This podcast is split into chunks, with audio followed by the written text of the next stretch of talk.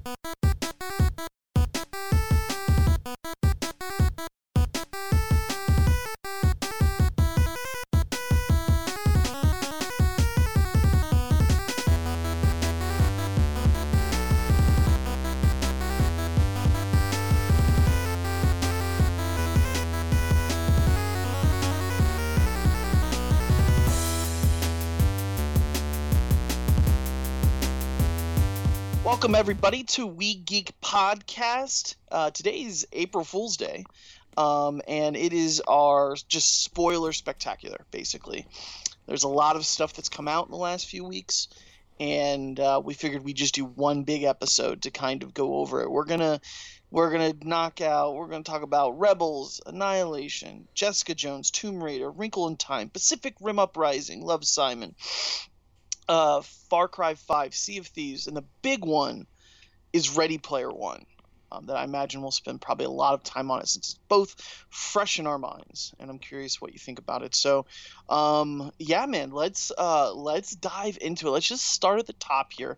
Rebels, you've seen a while ago, and it took me forever to see it just because uh, life finds a way, right? Um, Thanks, Malcolm. Right, exactly. Um, and so, what did what did you think of uh, the ending of Rebels? I I loved it. Um, I was a little, and you know, off the top, we are spoiling everything. So Spoiling if you, everything, If yeah. you if you don't want to, then just skip this episode. But Yes. I I really loved like I was a little on the fence with the whole like oh my god they they took him away and so we don't know what happened to him but they totally redeemed that with with the time jump showing oh and by the way the very end of this is after Jedi and oh by the way here's Ahsoka and now she's and, and now these two are going to go off and have an adventure like i thought okay Yes. that's that's a setup for something i want to see yes please Mm-hmm. Oh, absolutely. I think that you know if they don't make that the next show, um, that will be a comic series. That will be something, and I'll be fine with however they do it because Yeah. I love those characters. They're so good. Um, and yeah, absolutely. The, those characters on a new adventure with probably some new friends. You know, uh, to, to, to to go find Ezra. You know, like basically that's like it, it's kind of like how the last Jedi, last Jedi would like we got to find Luke you know they got to find Ezra that's what I thought of when when that was happening I was like oh this is kind of like it's kind of like that like something happened to him you know he went off and got to go find him so I don't know I thought that was so cool.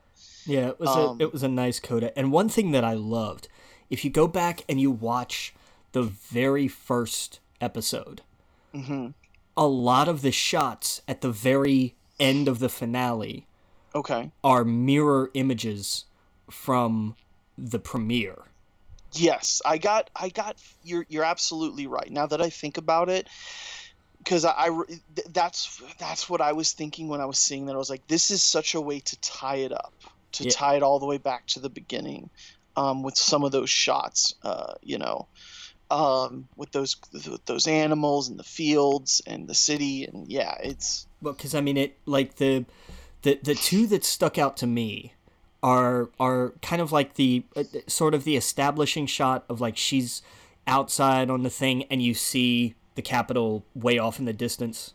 That was Yes. that was an exact shot, but with him instead, and like the less built up capital, gotcha. and the shot of her leaning on the railing was Oh, okay. exactly the same like the same spot the same part of the railing the same expression all of it as him in the premiere oh, that's awesome. that was that was cool. That was somebody who really did a lot of thinking on this. Oh yeah, but yeah, I- definitely. it's it was it was and it was a good send off like and you felt it it didn't feel rushed. Like it Right. wasn't just oh my god now we're stuck fighting the very heart of the empire. It they had the time to build to all of this right. and they did it really well. And there was i the the building tension throughout the episode was great. And the the writing in it was was so was so smooth. And everything was just it just worked. It felt like how you wanted it to work. And i know some people have complaints Uh, you know, kind of the way uh, the way that Rook got tossed aside in a way, um because anybody with with with any kind of EU knowledge about him knows there's a that's a really complex and a really significant character. Um, So I can understand some people got upset about that. And I I thought, yeah, I I get it. And even in the context of the show, it did seem it, it didn't seem like there was the big he he deserved a little bit more than that. Right. So I mean that's and I mean that's nitpicky. But I mean that's that's how good that I thought the finale was. Was like the the problems that I have with it are are overall fairly tiny. Once I got to the last half of the season, I was in. Yeah. That's that's when I was like, okay, I, now I'm just melting through these episodes. Uh, it was all just one cohesive story. Like it was just so good. Um, and I like that they left it ambiguous as well for Thrawn. You know, if if, if Yeah. Ezra's alive, Thrawn could totally be too. You know. Yeah, absolutely. And there's, Um, you know, we we got from the the Thrawn novel, you know, a peek at the fact that they, you know, they talk about what is it, the the Chiss ascendancy or whatever Mm-hmm. grand name that that the the the council for their species has or whatever. So Right. we we know there are more of him out there, and they're just waiting. Now, this takes place. This is the farthest in Star Wars timeline we see Thrawn, correct? Yes, yes. All the stuff in the book was previous Star Wars. Right. It was before because it was before Vader. Um, Right. Or it was before his teaming with Vader. I I imagine that what happens in you know because the novel that we got the the first one that's canon was obviously before any of his time on Rebels. Um, Right. And I imagine the one that we're getting that that has him and Vader sort of working together in in what I bet is a very interesting and awkward dynamic is is probably during Rebels. It's probably in that same kind of time period. Um, Gotcha. just when we don't see him, it's it's it's either it's it's either that or shortly before. But I imagine it's in that same kind of window. That's what I was thinking. Yeah. But yeah, man, it's it's crazy how I love how you know on the surface level you could put this in front of a kid and they're gonna lose their minds. Oh yeah, totally. um but there's so much depth there with with the with the Star Wars lore. They they do such a good job balancing that. It's kind it, it, the only thing I compare it to is like the Pixar movies where you can put a kid in front of that and they're going to love it an adult will too because it, the storytelling and everything just applied to it is just it's so good. What Um, uh, what did you think about uh, some of the the grander visions of the Force that they showed towards the end? I feel like I honestly need to watch those a few more times. They're they mess with you. Um, did you? How much of the Clone Wars did you watch? I watched all of it. Okay, so you remember the so you Yeah, got the callback father. there. Yeah. Right. Yeah, the father with the kids, we- with the dark and the light. Yeah, I remember that was like the, that was one of the first few seasons of Clone Wars. I remember seeing a documentary about the Clone Wars, and they talked about wanting to do that episode early on because they didn't know how long it was going to be on air. Right. They didn't know how long Clone Wars was going to be there, so they jumped into that super, you know, lore heavy stuff early, and so it was nice to see them jump into it now. And yeah, all the stuff with the wolves and it's just all fascinating. Um, I need to watch that scene a few more times where he actually goes in, pulls out Ahsoka. You hear all the different timelines of Star Wars being said yeah. Even room. even stuff from from the Last Jedi, which I thought Exactly. was was tremendous. Not not the Force Awakens, but the Last Jedi. I was like, damn, they they they rushed that in there quick. Holy crap. Yeah. Oh yeah. Absolutely. Yeah. It, it and that's that's what it just blew me away. And it's like, oh wow. I immediately had to go and tell my friends that are huge Star Wars, you know, nerds. But for some reason, some of them don't watch the animation, and I'm like, you need to see this now. Like, there's this is gonna blow your mind, Yeah. and it's canon. It's all part It's- of the story. It is. I, I can understand Rebels, Rebel or not to Rebels, Clone Wars, because it's a Mhm. bit, it's a bit of a slog to Yeah, try oh, yeah. to really dig into Clone Wars, but Rebels Rebels was helped by a shorter episode Mm-hmm. count and and not quite such a grand scope. Well, it also helps that the entire team got their you know their teeth wet for so many seasons before jumping onto it where True. you know they had that okay we did this show we knew what works we knew what didn't and now we go and make this. And there is so much less filler in this show. Uh, this entire last season there i don't think there was a single episode that was filler. The only thing that there was maybe was there was like one or two um, stories that were just like two parters and but for but still they were i mean you, they were still pretty big. Like uh, the whole Mandalorian thing that's massive if you're if you're a giant fan of Boba Fett, and uh, the ones about the name of the rebellion with what's his name from Rogue One, like Yeah. they did, yeah, they did such a good job tying in all that stuff that even though it wasn't the big, and then right after that it was just every episode was the main stuff.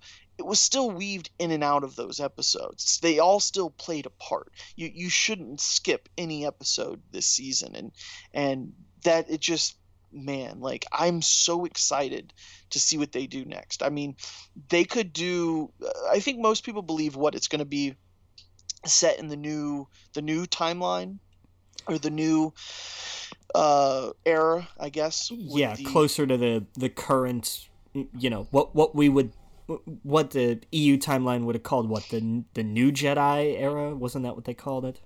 the new Jedi era, yes.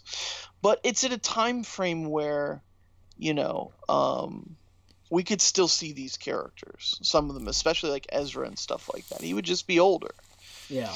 You I, know. yeah, that's it's interesting because it does posit, you know, the the greatest mystery in the films for Mm-hmm. for anybody who's watched any of this or of the other stuff is where the hell is Ahsoka? Where like and and now, you know, we we have another inkling into where, you know, we still don't really know where she's been, you know, cuz there's a No. big gap just between, you know, when Ezra pulled her out of time and you know the end of Jedi, basically. You know, I selfish me. I hope that's a book. I hope that's a comic. Um, I yeah. don't see them doing a whole TV show around it. You know, no, um, they, I could totally see a movie, know, but I think you could get more out of a book. I, I think we get a I think we get a comic. weren't weren't you the one talking about that the last time they had celebration that was the the character Yes. that got the biggest pop? It's true that is. So maybe that's why they did that, and they let that very like just like there's that big a there's that big gap, and you know it makes sense. Like when stories get timey wimey, they can they can really hurt themselves.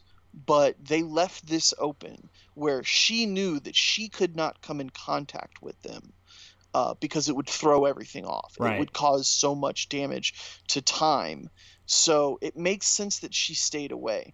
You know, maybe that's why Ezra stayed away. You know what I mean? Like, or why he wasn't seen, and that they know he's still out there. Like it, it's fascinating, and it's it it's and it, what it's what it's only four seasons, right? Yeah, it's not a long. So if if if if No. anybody out there hasn't checked it out, it's you could watch it in a day. Yeah. You could I- I- absolutely I do it in a day. Oh yeah, yeah. Every episode's twenty minutes long, so I was like, oh man, I did three episodes in an hour. This is great. Yeah. Um, uh, but yeah, I mean, this makes me want, and it's four seasons, so this makes me want to actually go out and buy them, uh, because you know you're not thinking like, well, I got to get seven seasons or something. Right. It's just four. I'm sure when Disney drops their app next year, this will be on it. I I would imagine so. Yeah. This and Clone Wars, which would be really neat because it's kind of hard to, you know. eh, You, you can't really see this. That None of this is on uh, Netflix, is it? No, uh, uh it's not. Right. I don't Right. no, because it would have been. Uh, I I don't know if I don't know how much is archived on the Disney XD app, if anything. It may be something that like the only way you can get it is like is like to rent it through like iTunes or Amazon or something like that. Right, right, yeah. So it's this is something I can totally see them putting on. Um, yeah, it's showing Amazon, iTunes, uh, Google Play, and YouTube to rent. Yeah. So yeah. But yeah, I mean the seasons digitally are only thirty bucks, so it's that's not bad. No, and you get and it's and it's value for money. It's absolutely oh, yeah. value for money. Oh yeah, all those episodes, heck yeah. But I don't know. I, I loved it. I thought it was good. I loved the art style. I remember going into this show thinking, I don't know how I feel about the art style because I love the artwork and everything else. Um, you know, when when we saw it as like, here's some stuff that you know, you know, back in the day, like this is what they wanted to do with it, and then it became Star Wars with Ralph's paintings and whatnot. And I was just like, I don't know how I feel about it in animation, but it, I, it's so smart. You know, uh, it's so smart because it now gives that time period such a feel that's unique. Yeah. Um, and you know, it's it's I don't know. I thought it was really cool. One thing I didn't get, and maybe you can help me out with this, and I didn't really, I I don't know if there's significance to it, you know, but it seemed like when when when Cade his last day, pretty much alive, drastically changed the way he looked. It's an old it's it's it's one of those kinds of traditions of of the idea of getting ready for battle.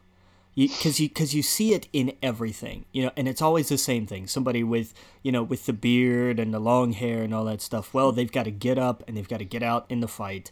And so, what do they do? They they they they cut their hair, they shave their beard. It's a sign of, uh, it's it's a sign of moving forward it's it's a it's a way of saying all right i'm ready to get up and and get going again gotcha it's, okay yeah. yeah. i didn't i didn't know if it had like yeah i it doesn't and, and you're right. Yeah it doesn't have particular jedi significance or star wars significance. It's more it's it's the idea of of you know it's it's this thing of like you've just kind of let everything happen to you. And so mm-hmm. now you're getting up and you're taking control. And it and you know it doesn't mean you know completely shaving and buzzing your head but it's this idea of all right i need to uh, you know you look at yourself in the mirror and you say well i don't like this right and you you you so you take action and it's it's symbol mm-hmm. it's highly symbolic like there's no real practical anything to it pretty much but it's oh, yeah. it is it's that mentality of of of getting back of, of getting back into things and getting going again okay okay. I thought it was cool he got his vision right before he passed away. Yeah, it was a, it was a neat little touch. Yeah, his green eyes back. But yeah, I, I thought I thought it was just so cool. Um, yeah, I'm excited to see what happens next. You know, I hope we see these guys again on some adventure. I thought it was just such a cool way to wrap everything up. Yeah. Yeah. But okay, anything else you want to say about Rebels? Uh, just I it was awesome, and if you haven't watched it, go watch it. Um, yeah. I, I I've always I found it's a tougher sell to get people to tune into Clone Wars because there is so much of it, and a lot right. of it is filler. Um, there's there's guides online, by the way. I, yeah, um, I've I've seen listening. yeah I've seen a bunch of them. Uh, yeah, and they and and they help, but there's. Mm-hmm it's it's the fact that you have to do something like that also kind of turns people off. Oh thing, yeah, no, absolutely. Just that you can't just sit and watch it straight through. You're like, oh no, I've got to jump to this, click this. Like it's it's completely a first world problem, no right. no question. But it's it's it is kind of an inconvenience, yeah. and I get why that that turns people off. But Rebels mm-hmm. is just a straight shot, and even the the handful of episodes that are are more filler than because mm-hmm. I don't think there are any episodes that are completely filler. Maybe maybe a couple at most. Right. But even those, they're fun. At, and they were earlier. yes. like the last few seasons were just boom, boom, boom. Yeah. The last two in particular, and they got. I thought three was was kind of like, oh, they got serious. The last season got dark. I mean, they tortured Hera, like I mm-hmm. mean, straight up. And I was like, I'm like, this is a Disney show. Right. like, oh yeah. It's it was just I mean they you know they were proving a point. The Empire is bad, very bad. Um, mm-hmm. But it wasn't done for just for pardon the the awful pun. It wasn't done for shock value. It was right. done to prove a point. Like this is mm-hmm. where we are. This is why this is a big deal. Yeah. Oh yeah. yeah, man. Now I now I want kind of want to go back and, and look at a lot of this. Yeah, because like the stuff with Darth Maul and you know, oh, just so much cool stuff. Yeah, that that was one of my was one of my favorite parts. Not Mm. not just bringing back Maul, but the way that they that they ended his story. Right. and and it wasn't it it was i loved that as he's laying there dying he's he's actually looking ahead Mm-hmm. and he's not he's not just i failed to kill you again or whatever he's he's not the same it's he's changed for all the trauma and and Right. everything that he's gone through his perspective is vastly different now Oh yeah, he was at peace. it was it was it was interesting it was really interesting Oh yeah. Absolutely. Yeah. So go watch it. Go watch Rebels. Go buy it. I have it digitally now, the fourth season at least. yeah you bought that a couple weeks ago on the show yeah. Yeah. Didn't mean to, but I'm glad I did. that was cool. Yeah, I have that uh My Movies Anywhere app now, so like I was able to t- grab everything and put it together.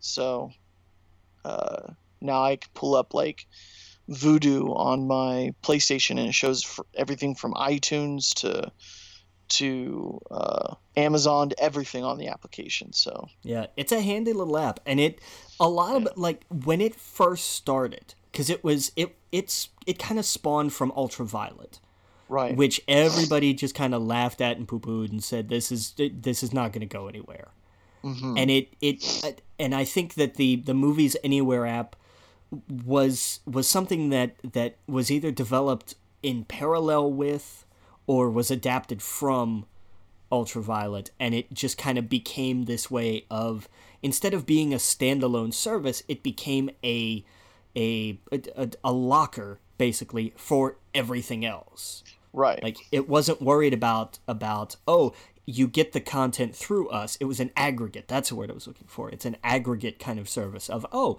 link all of your different accounts and access them from this central point. Oh yeah, yeah.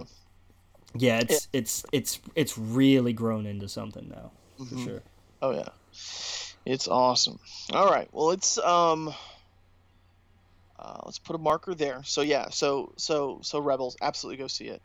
Um, uh, and, and I'm sure we'll hear in the next year or two, especially at Celebration, what the next what's coming next. So that's I'm excited for it. I, I think we get I think we get a taste of something at Comic Con.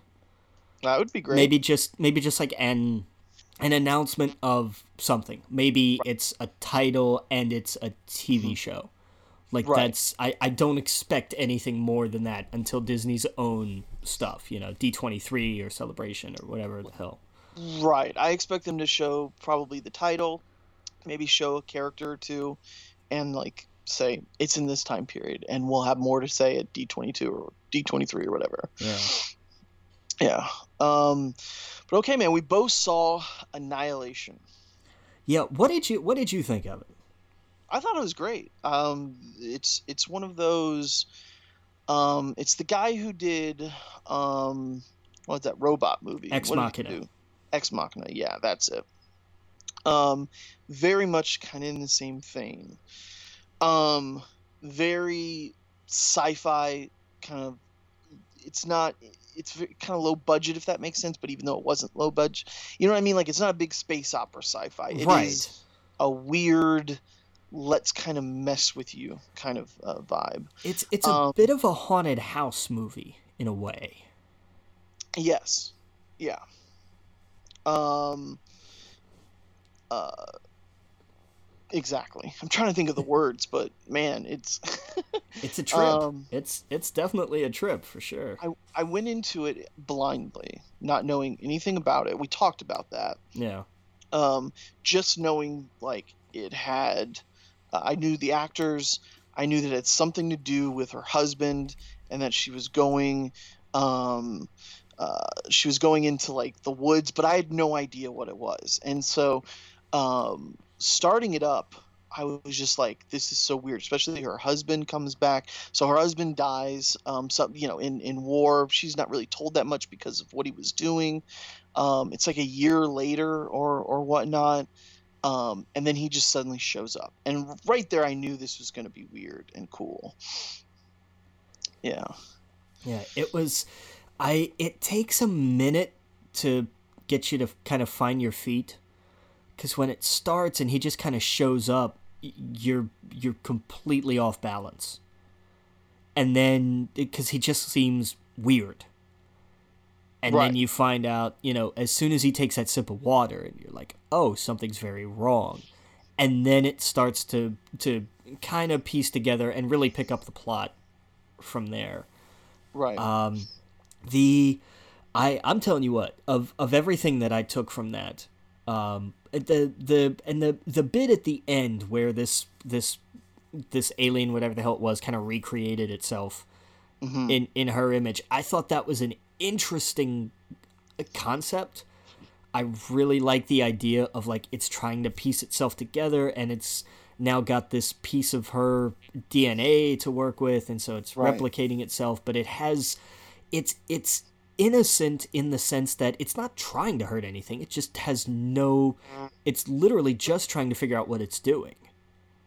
That's that's all it's doing. Um, Right.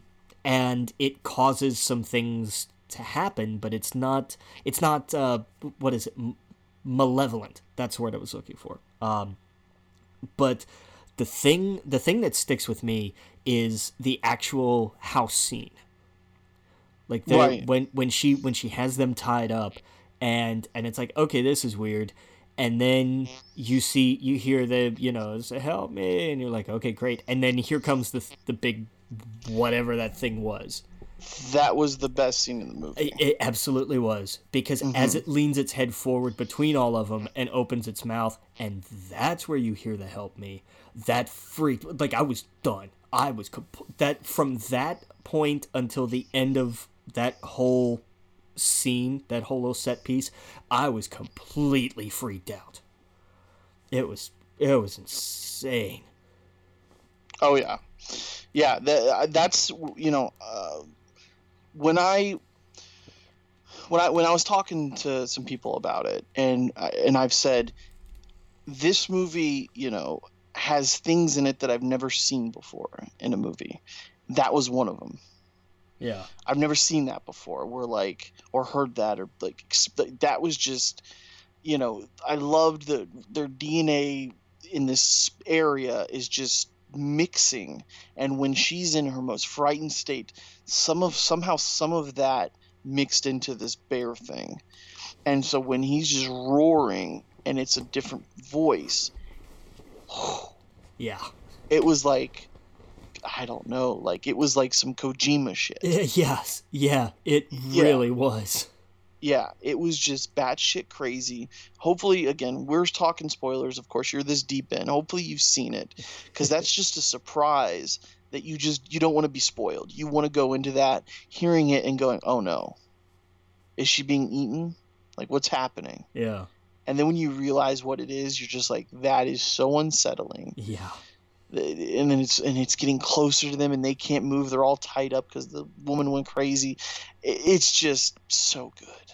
It's it's it's really good, and Yeah. uh, it it was great because so many people that I saw coming out of the theaters would like stop me and ask me like because I'm you know I'm I'm standing down by the end of the stairs like all right you know show's over no end credit scene everybody get out let's go but they, you know people would come by and every once in a while somebody would say have you seen this yet Mm-hmm. no not yet they're like I'm still trying to figure out what I watched Right. Oh I- yeah. and- the the last twenty minutes is where it gets a little like, what is that thing? yeah It, that's the part that that got super confusing for me because I understood it, it's an alien and it's trying to figure out things and like you said, it's not its its its intentions are not malicious. It's it just doesn't know yeah and and it, it's just such a it was such a weird like I mean, the movie was an acid trip. It- Like- yeah that's that's fair yeah, the moment in there, they're just time's weird. They don't know where they're at. Things are mixing with each other. The, the the plants are all the genes are just you have all these different flowers on the same vine. It's when all that stuff started happening, I was like, okay, that I, I immediately thought like DNA is weird here in this spot. Like all the animals, everything is is just you know, you had the alligator and the shark. Yeah. Or the the alligator with the shark like teeth or whatever. It was like everything's just kind of like, all right, let's play with nature. Um I don't know. It it was it was it was a bizarre trip. Um, it's crazy that it only got released here and then Netflix everywhere else. I guess they didn't believe in it or something. What do you think? I the deal was that uh, oh I cannot remember the company that distributed it. Um, but they Netflix basically cut them a deal where they said they you know it was kind of like we're gonna make more money if we sell the global distribution rights to Netflix than mm. we probably will releasing it wider ah. theatrically. Well, it makes sense. I mean, you know, it's it's a it's a it, you know it's a business. The, the it's bu- the future, and th- this is uh, you know. Well, uh, you say that, and and I agree with you, but uh, we had Jumanji in theaters for two weeks after it came out on Blu-ray. Yeah, which was, but this isn't Jumanji though. I, this does not have anywhere near the same kind of mass this, appeal as Jumanji. I, this is true. This is true, but it's it's sci-fi, so that's niche. It is a niche of sci-fi because it's not the popcorn sci-fi where you can like I can bring the kids and they can quote their favorite Star Wars things. True. This is, you know, this is along the lines of oh, what was the movie a few years ago where they were speaking to the aliens? Oh, that narrows it down. Oh, um. well, the whole the whole movie was about communication. They, you know, the planet was going to end. Oh man, come on. Um, and they were they were they needed help talking to the aliens, uh, and they they didn't understand what it was trying to say, and it was just making like a circle. Oh, I am I not am I not I, um, I can't help you. Uh, what what's gonna happen is you're probably gonna find it and tell me, and it's Arrival. Oh yeah. Okay. Yeah. Yeah. Yeah. Yeah. Yeah. Years ago. Yeah. Yeah. Yep. It was it was all about communication. Um, and so that that's to me this is kind of in that same line. True. Yeah. Very true. Uh, yeah. And so, um, yeah. Uh, so I I could totally see that these kind of movies you know if you're if you're outside of the us go watch it on netflix if you're in the us i don't know if it's still in the theater i not uh, not really no yeah. um well you'll see it in a few months it's it's gonna be on digital oh i imagine it's gonna be on digital a lot sooner than that um okay. Give me a second and i will be able to tell you but yeah. I, I, I imagine it drops on netflix pretty soon yeah um let me see real quick because i'll i'll go ahead and look that up and it's good. I mean, the last uh, the last Netflix movie we saw was that Cloverfield one, and it just wasn't as good as everyone hoped it would be. And this, you know, this is a total get for Netflix because it's it's one of those where you know I think it could be digested pretty well at home too. Um, yeah, but I don't know. I thought it was weird, just the way it messed with nature. Uh, the, the, one of the freakiest scenes is when they see the video and they cut the guy's stomach just totally uncomfortable and then when they peel the skin back and you see that there's his organs are like like vines wrapping around inside and moving like worms inside of him it, it, it was just so unsettling um, and then for that to happen later in the film for her to know like something's wrong inside of me it's moving yeah like that kind of uh, just freaked me out. Kind of remind me like Alien or something. Um, there, but, there was definitely a bit of that there for sure. Yeah. Oh yeah. Uh, let me see. Annihilation releases digitally. There's not a date here. Yeah. That's really strange. Mm-hmm. Like there's there's pre-orders for it like on like on Amazon there's pre-orders but there's no it doesn't actually have a release date. Mm. That's weird.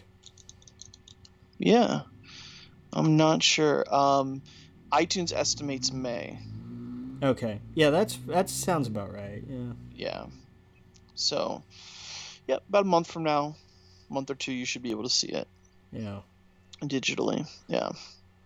Yeah, Amazon. This site has Amazon and iTunes estimating May 2018. So, That sounds about right.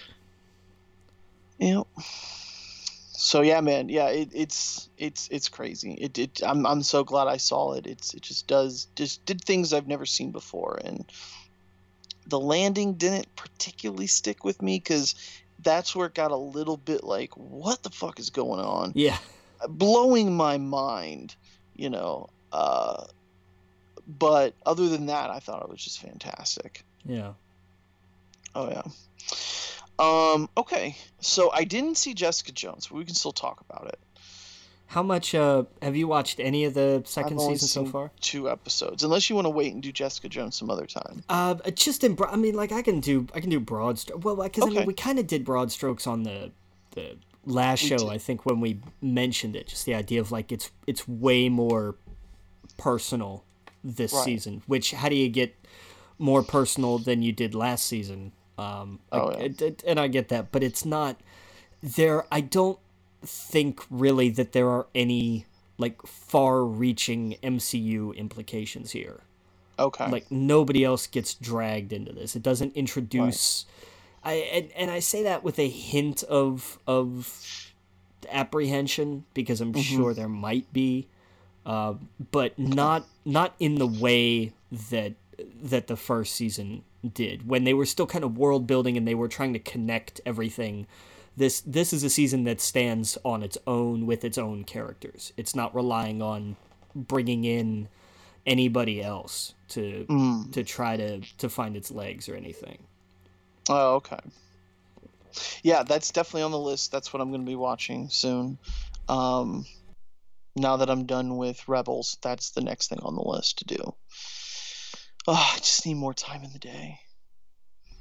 I'm sorry i Um, dropped my headphones there did i miss anything No, I just need more time in the day. That's definitely going to be the next thing on the list now that I'm done with Rebels. yeah there you Um, go Jessica Jones and Altered Carbon. I want to get to those two at some point soon Yeah. before Westworld comes back on. Yeah. yeah yeah that's gonna take up the time well although that's only gonna be an hour a week so you know Right. Oh yeah. that's not gonna drop all at once No, no, no. That should be fun. Um, what about Tomb Raider? Tell me about Tomb Raider. I enjoyed it. Um, it's Yeah. it is very much a simplified adaptation of the of the rebooted game. That's what I assume. Uh, and there's and there's nothing wrong with that. Uh, there's, you know, it's a little plot holy in in some aspects. Um, some things that need to be explained are just kind of glossed over, um, without without it seeming to anybody else like things are strange. Um, the uh, I can't even I, and and this is what's kind of bad. I can't even remember the villain's name, but oh wow. he's like he's a he's a presence in a way um and you understand like this is a guy who's ruthless you know flat out Right. but he's also it's born out of desperation he's not he's not evil for the sake of being evil Mm-hmm. you understand the motivation behind it um and it's you know it's it's fine it's it, it pick it up at redbox for a night it it's it, it, it's worth that much Oh, but okay. it's you know it's it's not Yeah. it's an o it's it's an okay movie it's one of the better video game adaptations which is not saying a whole lot right. um so i mean there's there's that i mean it's not and and you know there's there's plenty at the end to set up you know where they want to go with the sequels that they probably won't make because i doubt this made enough money to justify sequels mm-hmm. but there's I, I it's I, I I'll say this I will say this unequivocally um Alicia uh, Vikander is amazing she Okay. the the movie does not live up to her performance at all Oh, okay. she is she is outstanding. She makes a fantastic Lara Croft, and you can tell she just she goes for it. And Right. she yeah, she was great casting, and that's that's the only reason I would want to see any sequels, is because she she is good enough to warrant a sequel, even if the the movie is is is fair. But she she's fantastic. She's really good. Oh yeah. Yeah, I'll definitely be checking it out once that hits digital. You Yeah. know, on Amazon or whatever. I'll rent it and and definitely check it out. Yeah. Yeah. It's one of those where now I know it's just gonna be too busy in the theater. If I want to go back and see a movie, I'm definitely gonna be seeing Ready Player One before whatever's next. hmm I'm going. Um, I'm, I'm going in the morning. Like I. Uh, Yeah. so we'll, we'll get to that. We'll get to that. Oh yeah. Um, but yeah, I'll definitely check that out. Yeah, it's worth sure. it's it's worth a it's worth a red box or or you know a, an Amazon rental or or whatever. It's, it's it's worth that much for sure. Cool. Cool. Cool. Cool. Well, let's get into another movie I did not see, A Wrinkle in Time. This this was interesting because watching this made me understand why I couldn't get into the book. And Okay. it's a roundabout way of talking about a good thing. Because it illustrates through the story because the, the the main character, the girl Meg, is is the scientist. You know, she's you know, she's she's still a kid, but she's she's more pragmatic, she's a little more cynical, she's skeptical of everything. The the her her adopted little brother while being ridiculously like giftedly brilliant is still just a kid. So hmm. when when it's time to go on this adventure she's hesitant and and wants to ask all the questions and figure everything out. And mm-hmm. and and little Charles Wallace is just running up and grabbing Reese Witherspoon's hand and going come on let's go.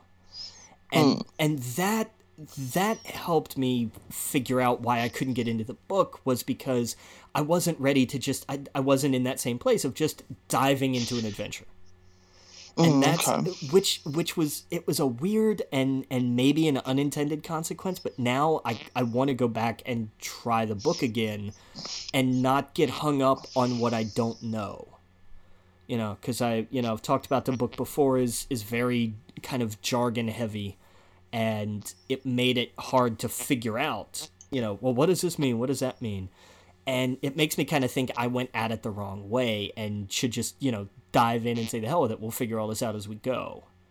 Hmm. and that's that to me was interesting. Um something that i didn't realize and it is something that uh that you can definitely understand the the main evil awful thing in this and th- and I didn't know this is called the it it and a, hmm. and apparently when Stephen King decided to write it he drew inspiration from this thing. And it's Oh. he- you know he basically jacked it up to to a, a horror version of it. But you can definitely see where it makes sense when you see what this what this this kind of entity does you understand like oh okay sure yeah. Because i heard somebody say that and i thought well, i thought what? What? What? This is but i mean this is a you know this is a kid's book. It can't be that like that dark. And it's not but it's it's creepy you know? Oh, yeah. um the you know to, to say the visual effects are stunning is redundant at this point because it's a it's a beautiful movie. But Oh yeah. there's it's you know it's it's another one I would say if I, I I wouldn't recommend this as a red box as highly as I would Tomb Raider. Um, it's it's it's not a long movie, so it's got that going for it. Um, it's it's not great. Okay. Uh, it's it's not. I'm not saying it's bad, but it's it's close. Um, okay. it just kind of bounces around a little bit and you never feel like you're on solid ground. And sometimes that works in a movie but not not this time. Oh, okay. Um, it's it's a bummer because there's a really good there's there's a good story there. And like i said it makes me want to go back and read the book because the book was you know heralded and you know it's this classic children's tale. All right you know i'll give that another shot but uh i you know the movie was eh, you know it's it's all right the uh the performances were good Uh, I do not have anybody's name in front of me offhand. Uh, Okay. The ki- the kids were good. Uh, oh, uh, you know, a lot of a lot of fuss was made. Oprah's in this movie. Oprah is Oprah. She's Mm-hmm. she's the wise, towering presence. You know, it's it's just it's just Oprah. Um, hmm but I will I will find the the names for the kids here because they were really good. Um, the one thing that was great is uh, Mindy Kaling's character only speaks in quotes, Okay. and it's kind of funny, and it, and they're always sourced. It's always here was the quote, who said it, and where they were from. Uh, and what and it and it it did make me tear up. Uh, with uh the her last quote is uh, tomorrow there'll be more of us, Miranda, American. And I was like, Oh. oh, she quoted Hamilton. God damn it! Like it, funny. it was it was good. It made me tear up a little bit. Um, but and uh, this I I understand why DC was so quick to snatch up uh, Ava DuVernay to do New Gods because she has you can tell she sees these worlds because a lot of these set pieces are really strange kind of planets and and you can tell she's got an, an eye for for the vision of what these are supposed to be Right. so there's I there's definitely that. Um, uh, Storm Reid plays Meg. She was she was really good. Um, where is uh, Deric McCabe, who played Charles Wallace, is is weird and good, and even for a kid actor, he has to swing from one end to the other, like in the space of a scene, as you get closer down towards the end of the movie, and it's impressive.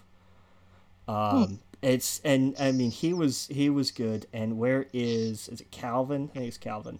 Uh, Levi Miller who plays Calvin. Um, and he was good. He was kind of the, I I, he was sort of the grounding wire, I guess, Mm. for Meg. Um, he doesn't serve much of a function beyond that. Really, he's he's kind of the in between character between the two of them, but it's uh, it's it's it's all right. I, I was I was a little disappointed, but if you know, it, it has its good points, but overall not not a great movie. Ah, okay.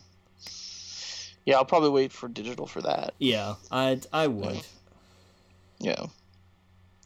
Well, here's a movie I did see, Pacific Rim Uprising. We talked a little bit about it before. Um, what did you think of it? I you know it was the same as the first one in that it was giant robots fighting giant monsters, and that was all I wanted. Yeah. Like I I wasn't really interested in because the you know the first one was like here's the plot, here's a fight, here's a good bit more plot, here's another mm. fight, here's a bunch of plot, here's the last fight. This movie was very much here's some plot, here's a big fight, here's a little bit of plot, here's more fighting, here's the last little bit of plot, and here's a bunch more fighting. This mm-hmm. this was a film that learned from its mistakes, and and I loved Boyega's mm-hmm. character yeah. because he was snarky. He was very. He, there was a Han Solo to him in Oh, this that I really liked. Oh yeah, yeah. When he's getting ice cream and his like sweater thing or his his uh What are you wearing? right, yeah, whatever. What? was. his pajamas. Yeah. It was it was just cool. Yeah.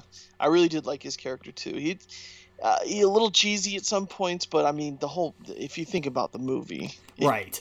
it's just cheese ball the whole time. So it fit. It fit. It was it was good. I it I had it took me a minute to remember what how it even how the first one ended yeah. because I'm like, you know, with with what's his Charlie Day's character when it shows him Uh, Hunnam. Char- Charlie Hunnam. Hunnam. Why am I saying Charlie Day? Isn't that his name in?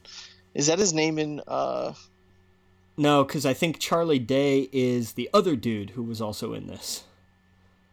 Well then, yeah, no, I'm thinking of Charlie Day. Then when he goes home, and the brain is there. Oh yeah, yeah, yeah, yeah, yeah. You're right. You're right. You're right. you're yeah, right. My bad. yeah. My bad. And I'm like, wait a second, what Yeah. happened? Because I thought he was a good guy, and I was like, why would he have a brain there? What's going on? And that's that was happening in my head. Yeah. And I'm like, oh, okay. So I guess that they interacted with the brains in the first one, and something was left there over that made him go crazy.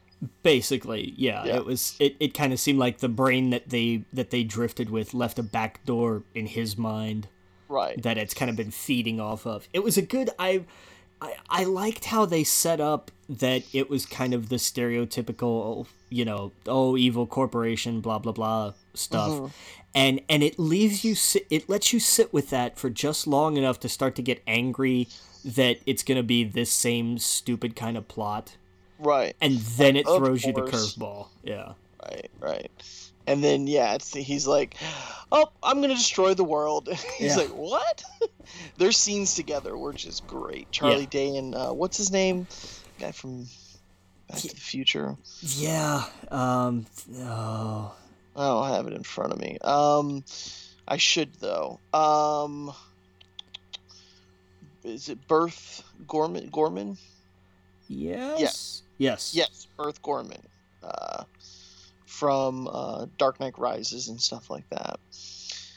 Um, yeah, I thought their scenes together were great, especially in the elevator and, and yeah, it was just it was fun. Well, I mean that that carries over the chemistry they had from the first one too. right, Like that right. was they they built on that and they let that work and it was I it's it's fun. It's a fun popcorn movie. Mhm. Like it's not it doesn't dig deep into a lot of philosophical anything. There's no grand meaning behind anything really. It's Mhm. it's giant robots fighting giant monsters. Like that's It- that's it. And it doesn't really try to be anything more. Right. Yeah, yeah. It's it's uh, it's what is it, Gaijin or whatnot? They were calling them the Kaiju kaiju. Kaijin. That's it. yeah. Kaiju. Yeah. Ah, Gai- Gaijin is a whole other thing. You're right. I'm like, oh, I went into some, yeah, Tokyo Drift. But yeah, um, yeah, it was it was just so cool. Just robots and monsters fighting each other. If that's your thing, go see it in the theater. If not, then you know you can wait. If you got a nice TV, watch it digitally. But Yeah. it, you know, it was. I thought I just like. I thought it was just as good as the first one.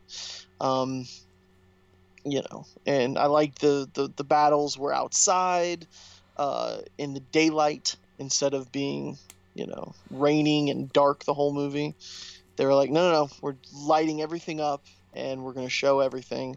And the three monsters at the end, I, I thought it was neat. I thought It was cool. it was ambitious to do it that way. That's why so many of those movies happen in the dark Oh yeah, because the Absolutely. it's it's it's easier to shade than it is to to lighten in in a lot of those instances. And I I love that they kind of addressed the idea it, it was a throwaway line, but I thought it was really great and it addressed it, it addressed what I call the Man of Steel gripe, which Mm-hmm. was when they said when they said all the citizens are safe underground, go get them. Right, Where right, it was like, right. if you need to tear the city apart, do it. You know, Right, they, right. They were not shy about that, and I, oh it- yeah, it and it was- was just like, okay, gloves off, we can go crazy. yeah, we can just keep pulling buildings down. I, I love that line. How many buildings is it gonna take? Right. Oh yeah, imagine how many years that would take to clean up. Oh my god. I couldn't even imagine. No, I I wouldn't want to imagine, but Insurance, the the... Oh man, that'd be crazy. But yeah, it's a good movie. I don't know if there's anything else I can say about it. Go see it. If not, you know, get it digitally. yeah, it's a fun movie. Your kids will love it, and they'll be begging for the toys. You know, Oh. and which which was the point. You know. Oh, yeah. That was, that was Kids whole point. walking out of it were just super thrilled. Oh my god, did you see the part where he's? Yeah, they were just so Yeah. excited walking out of the theater. So, Love Simon. What what's this movie about? I it, it- Love Simon is a is a high school teenage romantic comedy with the added element of oh by the way the main guy also has to deal with coming out. It's and it doesn't it, it, it it's not it's not a movie that kind of beats you over the head with any particular message or idea. It doesn't try to make you feel bad about anything. It it it just is. It's a genuinely just a a pure kind of here's a here's a teenage romance movie. It just it's just this time he's going after a guy instead of a girl. Like that's the only difference. Oh, that's cool. And yeah, no, I I saw online uh, some of the groups that I'm in. People were walking out of the theater, like just emotional wreck. It seemed like. It's a yeah, I man, I saw a lot of that, and I Yeah. I and I I tip my hat to to was it Fox two thousand I think was the company that that either produced or distributed it, um, Mhm. and and everybody involved with it. I mean, great. I mean, this was a Greg Berlanti directed film. Uh, and so you know everybody that was involved with this, they because this is the first movie that we've seen like this. It's just it's it's we it's weird to say that this is this is just a straight teen romantic comedy because it's a gay teen romantic comedy, but there's no twist. There's no it's it doesn't try to hype up the comedic elements or or you know do any kind of dark anything. It's just it just is. And there's a there's a genuine purity of film to it that I really really enjoyed because we don't get we don't get a lot of movies like that. You know, we, every romantic comedy anymore has to have some kind of big twist or something awful or something hilariously over the top. And I mean, this is this is just a good movie in every sense of the word. It is a good movie, and it, and it is a good in the grander scheme of things movie. And every anything that everything that happens in it is believable, and it's yes, it's a very you know middle class movie. Like nobody in this film is is struggling economically, and there's not. It, it's not a movie that tackles every message. It doesn't seek to try to write you know 12 different kinds of of social injustices it focuses on these are the kids at the school this is what they deal with is it it, it is it uh, you know we're we're not a we're not looking at a movie that's going to deal with every issue on every spectrum everywhere. It has a focus and it has a point. Mm-hmm. And it's a and it's a good movie and i think people are going to look at this and say well why? You know they're going to look at that and say well th- this you know th- these are you know fairly well-off suburban kids. Like this isn't this isn't america anymore and all that. It's i saw some of that and i thought mm-hmm. you know Uh, you're not wrong but that's not the point Right. and that's that's what bugged me Yeah, I'll definitely see it. I'll probably wait for digital for this. That's- that's fair. It's not a It's- big blockbuster, but Yeah. but it seems like you know it's. I think it's cool that it, it, we're at a time now where that can be a movie and it doesn't have to have some sort of gimmick right to it's- it. Yeah, it can just be a love story. You know. and that's exactly what it is. It's it's a Yeah. it's a it's a high school love story. It's it, and it doesn't it doesn't try to put on any kind of airs or anything. Like the Mm-hmm. there's no there's no idealized anything. Everybody has their own quirks and everybody has their own things that they suck at and Mm-hmm. you know d- nobody's good at drama. And it's Right. it's and it, it it's just you look at this and you think, yeah, I believe that I, I believe these people. Like there there's nothing in it that seems outlandish or or you know like oh well that that character could never be this or any of that. There's none of that. Right. Well, that's cool. That's cool. I'll check it out. Yeah, it's gotten great reviews. Yeah, as well it should. As well it should. Yeah. Oh yeah. Well, we got we got some games to talk about uh, before we jump into Ready Player One. Uh, tell me about your time with Far Cry. I'm loving it. I'm I'm through. There's because the map is split into three sections basically, and it's kind of like three levels in a way.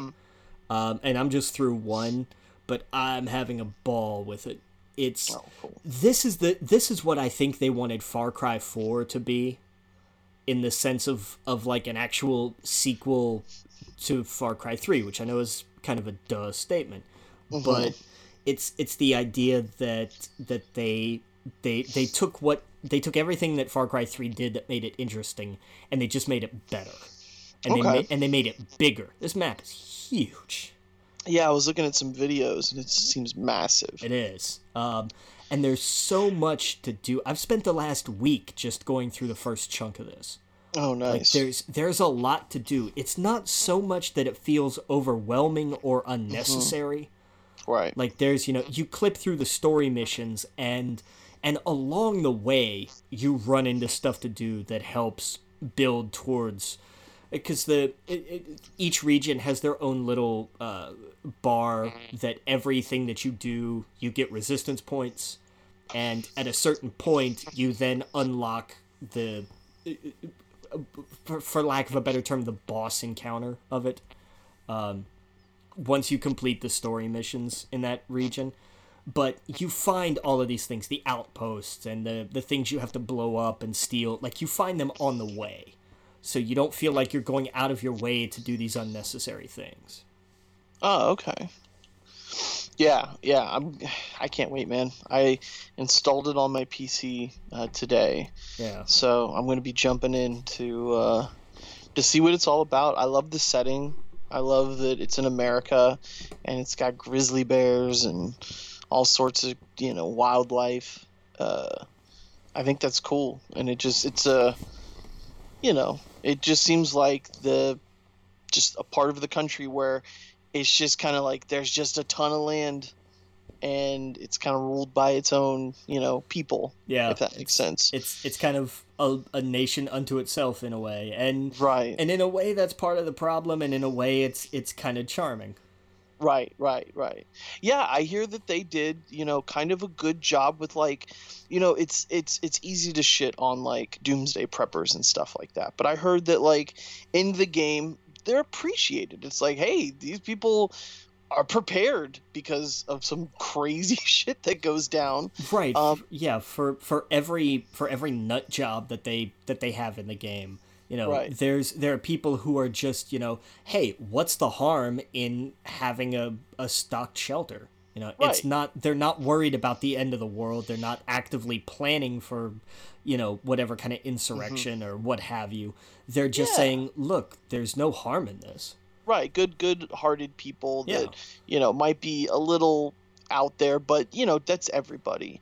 And i think that's cool. I was afraid that it was going to come off like everyone's just crazy in this part of the you know uh you know what i mean like i, I was afraid it was going to be bad yeah uh with a lot of the characters but i'm glad to see that they definitely you know uh put some good people in there along with the crazy cultists Yeah, and and the thing that's great is even some of your allies who are like these are decent people, they're a little nuts, but Right. is it a is that necessarily a bad thing? And it it Right. it also forces you to look at at it as a response to the actual craziness that's happening around them. Right, They didn't they didn't just move up there and you know start being crazy. They moved up there and all this craziness started happening. So how could anybody up there still not be crazy? right exactly So there's I mean, you know that's it's it's it is it is well done. There is there is definitely lo- and nobody is a caricature. You Okay. know, they're they're not they're not portraying they didn't take this as a, a license to just take a stab at every awful stereotype. right It's just these people are really crazy in one specific aspect. They Right. they are they so wholeheartedly believe that that the world is is now ending. This that that this is what starts the apocalypse right here. right That, that and that's all they're worried about. This isn't about any kind of you know there there's no broader political message being preached here. It's just Right. this is the end of the world and God told me to guide you. And it's the it's the it's it's what happens when the wrong kind of of people go nuts and twist that kind of message and how many people are are influenced by it and how many people respond in how many different ways to when wh- you know when genuine craziness rises up how do you react to that Right. Oh yeah. Yeah, I'm excited. I'm pumped to play it. it's it's fun it's very fun Yeah. Yeah. I didn't play much of uh, four, so it's Yeah. been a while. yeah so fine it's because it Yeah. i mean it plays like it you know it plays like all the rest of them have yeah, so you're not you know you'll you'll jump right back in and go oh i remember how to do this cool, cool. yeah Sounds good. Um, have you played any Sea of Thieves? Not lately, because I got to the point where just me and my little sloop, if ever I saw anybody else sailing by, I was like, well, I'm screwed. I, was, I, I was always getting hunted down. I would be at the end. My last straw was like I was at the end of of, I was at the end of one quest, and I was on my way back to whatever outpost I had come from, Mhm. and there was somebody leaving the outpost, Okay. and they sank me before I got there and killed Oh, me. no. And I was like, that's just, I was like, but that's just crap. Like, I get it. It's piracy, and I don't, you know, I don't blame them. I don't mind. I'm just like, this just sucks. Because I did like, I've been like 25 minutes doing all this, and I get right before the finish line, basically. I was like, eh, it's just garbage. I think it'd be cool if you could do like solo servers where everyone in the game is playing solo. Yes. So like you, if you do run into somebody, you have a chance. yes, I agree wholeheartedly. Yeah, and like you can join a server that's like, okay, this server's agreed upon that you could be ganked by four or however many people. Uh, but uh, that would be cool if there was just like a choice, like Yeah. because not everyone. Not everyone has a group of people. Not everyone has a group of people on Xbox. You Yeah. know, um, yeah. So that's what I heard about the game. But I heard you're not missing too much. That like it's just a bunch of fetch quests Yeah. and they didn't really add like a, like I heard most people were saying like there's potential. There's tons and tons of potential here. It's, But it's, It's- an early access game that they should have waited a year and put content in it. it's No Man's Sky all over again, I think. Right, that's what I was hearing. Yeah. Uh is that it's like there's fetch quests, but they should have added a raid and not, you know, a, a bunch of arms that go up like because that's what i was seeing is like if you experience the kraken for the first time it's cool and then it's the same thing every other time and then you just shoot the arms Yeah. and it's like well that's lame and then if you go to the skull clouds like there's a, a really hard camp there. And that's it? That's it? There's nothing else in the game except fetch quests. And i, would, I thought well that's lame. Like you build up reputation and you can get skins but you technically don't see yourself until you dance. So it's they don't hold any value except just being cosmetic. And i don't know. Yeah i, I it- it looks fun though. It looks like if you got a group of four people together and you're like hey let's get these sails going and the water looks great and let's go raid this island and pick up chickens and um it looks fun like it's a fun sandbox but you got to have things in that sandbox to entertain people Don't talk to me about chickens. I hate the chickens. yeah I can't find the damn chickens when I needed them. Oh, like, yeah? Oh, here's your empty crate. Go find one of each of these chickens. Suddenly, can't find the damn chickens. just Don't- island hopping Uh, That's I, I I did that. I went to three different islands, and finally I had to leave. I had to I had to quit because again there were two galleons that were passing by the island that I was Oh, at no. that were fighting each other. And one of them decided, oh, our starboard cannons aren't doing anything. Let's just blow the hell out of this little ship that's parked up here by the beach for no reason whatsoever. oh no like, I get it, I understand, So what- but I'm what just happens when your ship blows up uh, you get a little like there's like a mermaid that hangs out in the water holding up a Oh. flare, and so you have to go talk to him, and you respawn on your ship in like an, in a Oh, nearby island, like a nearby safe island. oh that's terrible And I'm just like I it, when that happened, I was like I'm I'm going to bed. Like I was I was just so done. yeah But that's crazy yeah, it's not it's it's it's definitely something that needs to be a group experience. Like one person, Right. not not a lot of fun really. right Um, right right But yeah, it does. It seems like No Man's Sky all over again. Like here's something really ambitious that we didn't actually put a whole lot in. Yeah. All right. Well, let's see here. Let's well let's let's jump into Ready Player One. That's let- main event time. Main event time. Um, Ready Player One, of course, Steven Spielberg directed, written by Ernest Cline and Zak Penn. Um, so that was kind of cool that uh, that he was able to co co-write it, you know. Um, and so, you know, he had some say over what was added, what was taken away, because uh, you know, seeing the trailer, there was just so much that like I don't remember. Race from the book, I don't remember a lot of the stuff. Um, and again, spoiler, spoiler, spoiler, spoiler alert. Um, there's you know the whole Shining and and just there was so many different things that just completely were not taken from the book, um, and it was good. It was good. It, was good, I think, because it had to be changed, especially a lot of the movie sync stuff. Um, just had to be adjusted to be on film.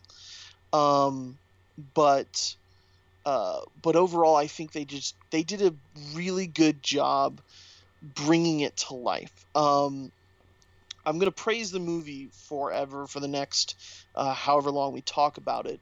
My one nitpick, I would say, the character development could have been a little bit better. Um, I was hoping that Steven Spielberg would have been able to take characters that were, you know, uh, just not as fleshed out, I guess, as they should have been. And I thought he would have put just that like Spielberg, you know, I don't know what he does. You know what I mean? Like yeah. Goonies and you know the E.T. and stuff like that, where uh, or even on Jaws with the little kid, where you show that heart, you show that, you know, there were some scenes like with the family, with his aunt and uncle, like there was just those were some missed opportunities where it, it, he could have, I think, made it a little bit more. Um, I don't I don't know if grounded is the right word, but just felt a little bit more sincere uh, because the rest of the movie is just a giant like nerdgasm in your face just constantly hitting beat after beat after beat of like it felt like a video game in a good way not in a way like critics slam movies like feels like a video game when that scene happened. It felt in a good way. This was the one movie where it, that's a good thing uh, when those happen. Um, and I don't know, man. I thought it was super fun. I thought, you know, the references did not get in the way of enjoying the movie. I thought they were all kind of perfectly planned out. Um, and they hit every single note. This is a movie I'm sure we will have to see a hundred times to see everything and take in everything, all the references. Um, they leaned way more into like pop culture video games as a whole than just specific 80s. There was a ton of 80s stuff there. But I think for the movie going audience in 2018, that was a smart decision. Um, I agree. Yeah, because you you have kids coming out of that going, oh my god, I saw the Ninja Turtles and I saw, you know, uh, I saw Mortal Kombat and I just all the kind of recent stuff. Or you saw the Halo. And Obviously, Spielberg's relationship with Microsoft. There was a ton of that in there. Yeah. Um, with Halo and everything else, it was a shame there wasn't more Star Wars. It was like they referenced Star Wars. But I, I'm sure Disney probably just had an issue with them like getting the Falcon or, or the X-wing or something like well, that. Well, I mean, they they mentioned that that was What'd a gr- that oh. was a great line. Do you what what do you want, Wade? The Millennium Falcon? The Millennium Falcon? You have that? Like that I think right. that that line was specifically in there for that reason. Right, like it's like one of a kind, the fastest ship maybe in in the Oasis. That's kind of what I got out of it. Yeah, I love I um, love the idea of like that genuinely of like oh that must be like an artifact in the way that they have it like it's that yeah. kind of super ultra special kind of a ship oh and oh, by the way uh, the giant corporation holds the millennium falcon. You can't have it unless we give it to you kind of thing. Like a slight little dig at disney. Not mean spirited but just kind of like a, a wink and a nudge sort of thing. Oh yeah. I mean from the beginning i you know or just this movie is just fun all the way around. You have a Gundam jumping out of the Firefly to fight a Mechagodzilla alongside Iron Giant. Yeah, I mean that's yeah. Like, what more do you need? yeah, like if that is not enough for you, and you consider yourself nerdy or geeky, there's nothing we can do for you. I there, you you're you you have you have left your childhood completely behind and you are now just empty inside if if that can't get you a little tingle and can't get you a little excited. I don't know what to say. Like and i think that for the, the that's you know they made this movie super fun. And to me it made up for a lot of the you know like i said about the the characters and stuff like that. Like it it, it could have been a little bit better for the characters but because the movie was so fast paced because it was just what balls to the wall just the whole way through that really helped it. Um, there are some characters I thought they did a great job with. Uh, T.J. Miller's character, the the Boba Fett guy with the skull. Well, because when you think about it, in the book, he's just a dork in high school. Yeah, yeah, yeah. He's yeah. a completely different character. And like when they showed, oh, yeah. when they showed, oh, here's this big badass. Who is he? And when you know when Sorrento's avatar goes up to him and actually says mm-hmm. "I rock," I remember leaning forward in my seat because I saw this with. Uh, because when I went and saw it, I caught it.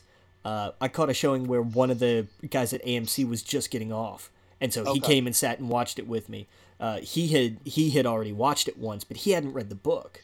So okay. when when they introduced IROC, and I just kind of leaned forward like that guy, right? They did that with this. Yep. And he was oh, yeah. and, and, like I was talking to him afterwards, and I was like, "Yeah, that's that's not. They changed a lot from the book, oh, and yeah. here's." And, I and and and I'll say this: the book and the movie are two completely different experiences. Right. This is not a case of like, oh, what did they leave out? No, no. I what I think they did with this was they looked at the book and they said, okay, let's strip this down to the absolute core of what we need. Here are right. the here are the main characters. Okay. Mm-hmm. Here's the main plot it had a blueprint. Yes, yes, it did. A backbone. Yeah. Yes. It had a foundation of, you know, we got the keys. This is what happens. We have these characters. We need to get them together. There's people after them. It had the the, the general idea. Right. But they switched a lot of it up because it's a movie and not a book. Right. And more things play, you know, like the, the movie sync stuff, all of that's going to play way better in a book than yeah. it would ever in a, t- in a movie because that's going to look odd uh, in the theater, and I thought they did that so much better when they did the Shining stuff. Yeah, those move those parts really stuck out. And what's cool is, I went to I went to the movie with a girl who told me about the book. Uh, she does not like anything Star Wars or Star Trek or any, any like pop culture pop cult pop culture stuff to her completely, you know, she liked Twilight and stuff like that, if that makes sense. That's not as close as pop culture that she's ever really got and she loved it. She thought the book was great, and she loved the movie. Nice. You know what I mean? She she knew Chucky and Jason and the video game characters, but but I think you can enjoy this movie and not uh, like care too much about all of that stuff if that right. makes sense. You you don't have to be a you don't have to be a geek to enjoy this movie. Right. It, you know what the DeLorean looks like. You've seen Back to the Future. Right. You know what I mean? You understand what a T Rex is. Like when King Kong. T- yeah, yeah, exactly. You you know you see uh, Hello Kitty walking in the background. Like you get it, and it's fun, and it's yeah, it, it, it's it's the, the the whole time she was freaking out. She was like, "This is so much fun." Afterwards, she said it felt like a Universal Studios ride. That's fair. Uh, that's a fair point. Yeah, like you're just you're you're putting that DeLorean in the Back to the Future ride and you're just on a ride. And that's what it felt like. It felt fun as hell. And I think if you, you know, if you try to think too hard about it, if you try to, well, how does this science work with the with the VR headsets? It doesn't make sense. Like you could really nitpick this movie, but you can nitpick the Goonies to death. But it still makes the Goonies is still a great movie. Agreed. You know, it doesn't have to have the best dialogue. It, there's some cheesy ass lines in here, but that's video games. Like you know, uh, th- if it, that's what it, it sometimes baffles me if I see someone who's super into gaming and all that kind of knock this, and I'm like, you realize you could tear apart your passion just as easy as you could this movie. Exactly. You know. Yeah. Um, because if you're super into Kingdom Hearts, but this is too cheesy for you, it doesn't make sense to me. I, yeah, I, I'm I'm gonna yeah I'm gonna side with you on that. Just just the idea yeah. of like if I, I, I don't I, I don't know. I just because I don't get that mindset of like I, I I went into this and I I I, I put you know I put how much I love the book and the issues that I have with the book because I have mm-hmm. you know the it, it, everything with him and Artemis in the book I have a big I have a big problem with that romance I really do because it's not exactly one um, right but Well, I, I heard people compare it like the the guy version of Twilight. That there's romance there, but it's pretty hollow. Fair. And yes, it's and that's- it's and it's kind of weird. It and is. I, I kind of got that from the movie, but it wasn't as bad in the movie. It's it. The movie handles this in a in a very much more realistic oh yeah. way. She And immediately addresses it. She's like, "You're not in love with me. What are you talking about? You're crazy. Don't say my name." Right, like, and then you're gonna get everyone killed. There's re- there's repercussions here, and you're acting like a child. Yeah, she. I mean, she smacks him down really hard and really quickly. Um, and in the it, the great thing is the it, the movie doesn't delve into the the the fairly stalkerish things that the book does. Like Right, he's right. he is creepy in the book after he gets rejected. He really is. The movie just kind of goes with, you know, he's just really bummed out, but he doesn't have a whole lot of time to think about it because oh, there's, you know, a world that needs saved. Right. And, and there's, it feels, it, it does feel a little, it, you know, it's not the same traditional, oh, it took them forever to fall in love, blah, blah, blah. But, mm-hmm. you know, how many movies are there where you throw two people together in crisis and, in, and you know, by the end of the movie, which takes place over the course of a day, these people are, you know, they're, they're picking out wallpaper samples. Mm-hmm. Like, so that's, you know they've been at this for a while and the the film takes place over the course of many days and they they do get to know each other and it's it's different it's easy to knock this if you've never had that kind of start Connection. uh, uh, yeah that kind of connection or like that kind of start to or an entire just online relationship Right, right. Okay, I see where you're going. Yeah. yeah, it's a Yeah. it's a whole other.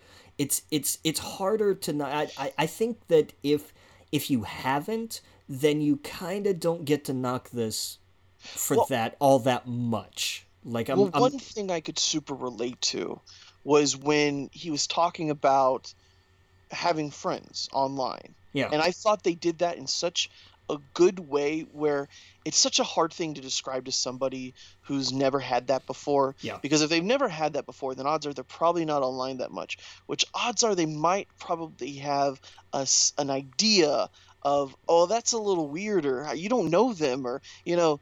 But it, the way that he explains in, in the in the movie makes just sense. He's like, look, this is people here all the time, and so you know his relationship with H and all that. I thought that was super cool. Also, the reveal, the theater gasp. I thought that was awesome. They're like, oh, that's you know, there was like, like, oh, that's cool. Um, I thought that was super well done. Um, because we all have like I have a group of friends online that I've never met in person, but I have played, you know, video games with for years. yeah And to some people that's odd, but to anyone who has played video games, uh, that's our age, understands that that's just a normal thing. You, you you play Call of Duty with someone enough, you add them on on you know your PlayStation network, and four years later you're finding out about their kid, they're finding out about your promotions. It's just kind of your getaway, and then you you turn it off and you go do your real world shit, and then every you know a couple times a week you hop in and catch up and just relax. And so like that was such a cool way to do it, and I loved that that's how their clan just kind of came together, yeah just naturally. yeah Um, I thought that was so well done. I I, I really I really loved the kid. He was hilarious. Like it was it was Oh, so it was so great because the last time he's like, "What do I have to wear a sign?" And I was Right. I just I loved I loved the idea of like he's just so fed up with this crap. Like oh yeah. and that's you know again it delves into the idea of a digital identity versus a real identity and the idea that you know that there is a little prejudice there. Here's a kid who's mm-hmm. who's a lot smarter than people think but mm-hmm. you know but oh he's just a kid. Like that's mm-hmm. immediately going to be the first response you know? And i think this movie deals with with preconceptions all Oh, yeah. across the board. Oh you just met online. Oh that's just a kid. Oh Right. this person is just that. Oh this person is just this. And Mm-hmm. and the flip side of that when they have Sorrento address it what you think just because I wear a, a suit just because I'm a business guy I don't like to watch John Hughes movies and drink tab uh, no because you're a dick but Right. not the point I love the idea of like they kind of played the other side of the coin with that Oh yeah. Absolutely. It's no. This is this is a movie like I the, like I said. I'm going tomorrow. I I may go. I'm. This is a movie that I and it's and it's it is long, but it's paced fantastically. Oh no, yeah, we uh, like I I didn't know how long it was gonna be. We went in and when we left, we were like, oh my god, it's like eleven at night. Yeah, it's it's a it's about a two and a half hour movie. Yeah, I was like, oh my god, it, but it flew by. Yes. I, it it went by in a moment. It it does Um, it doesn't drag. It never drags. Even the slower moments, they're still moving forward.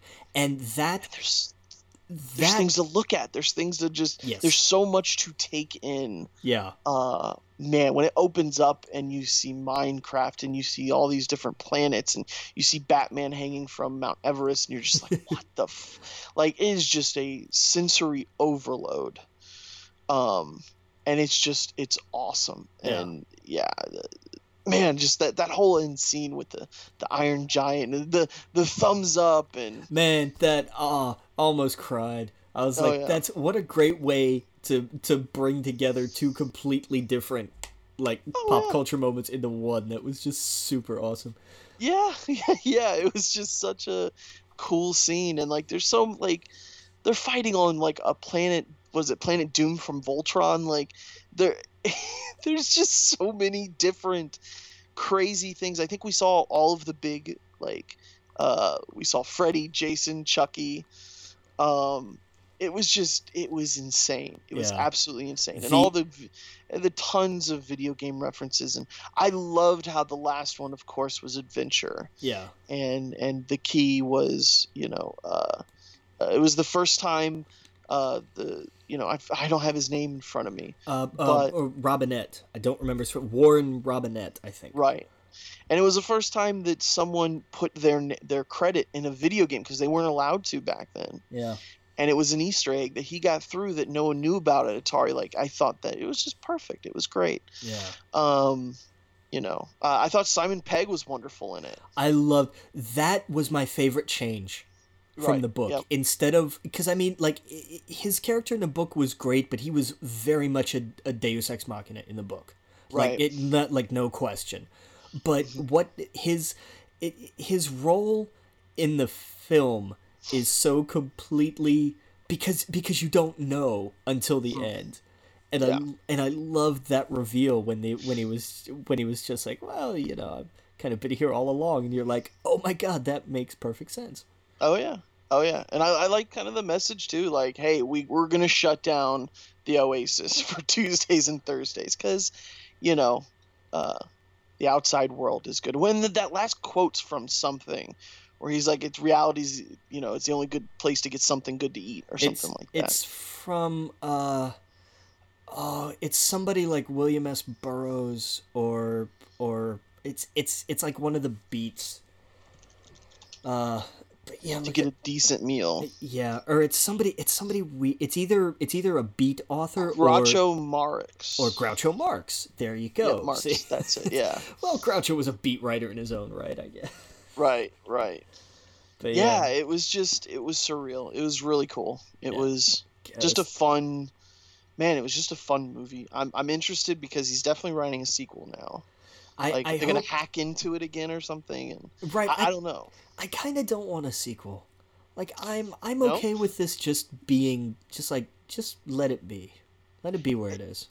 i i agree but i'm looking forward to a sequel I- there's I'm- just so much you could do Yeah, and I this this is a world that i would not mind seeing multiple entries because just of how i don't know to me it's like an exciting matrix like if that makes sense Yeah. like um it's a you know of course the next one in the if they make a third one could be terrible and it could be too much. But that potential of an online world and like how much power it holds and everything else and put given put in the wrong hands just i don't know. I like that. I, I think i think it's cool.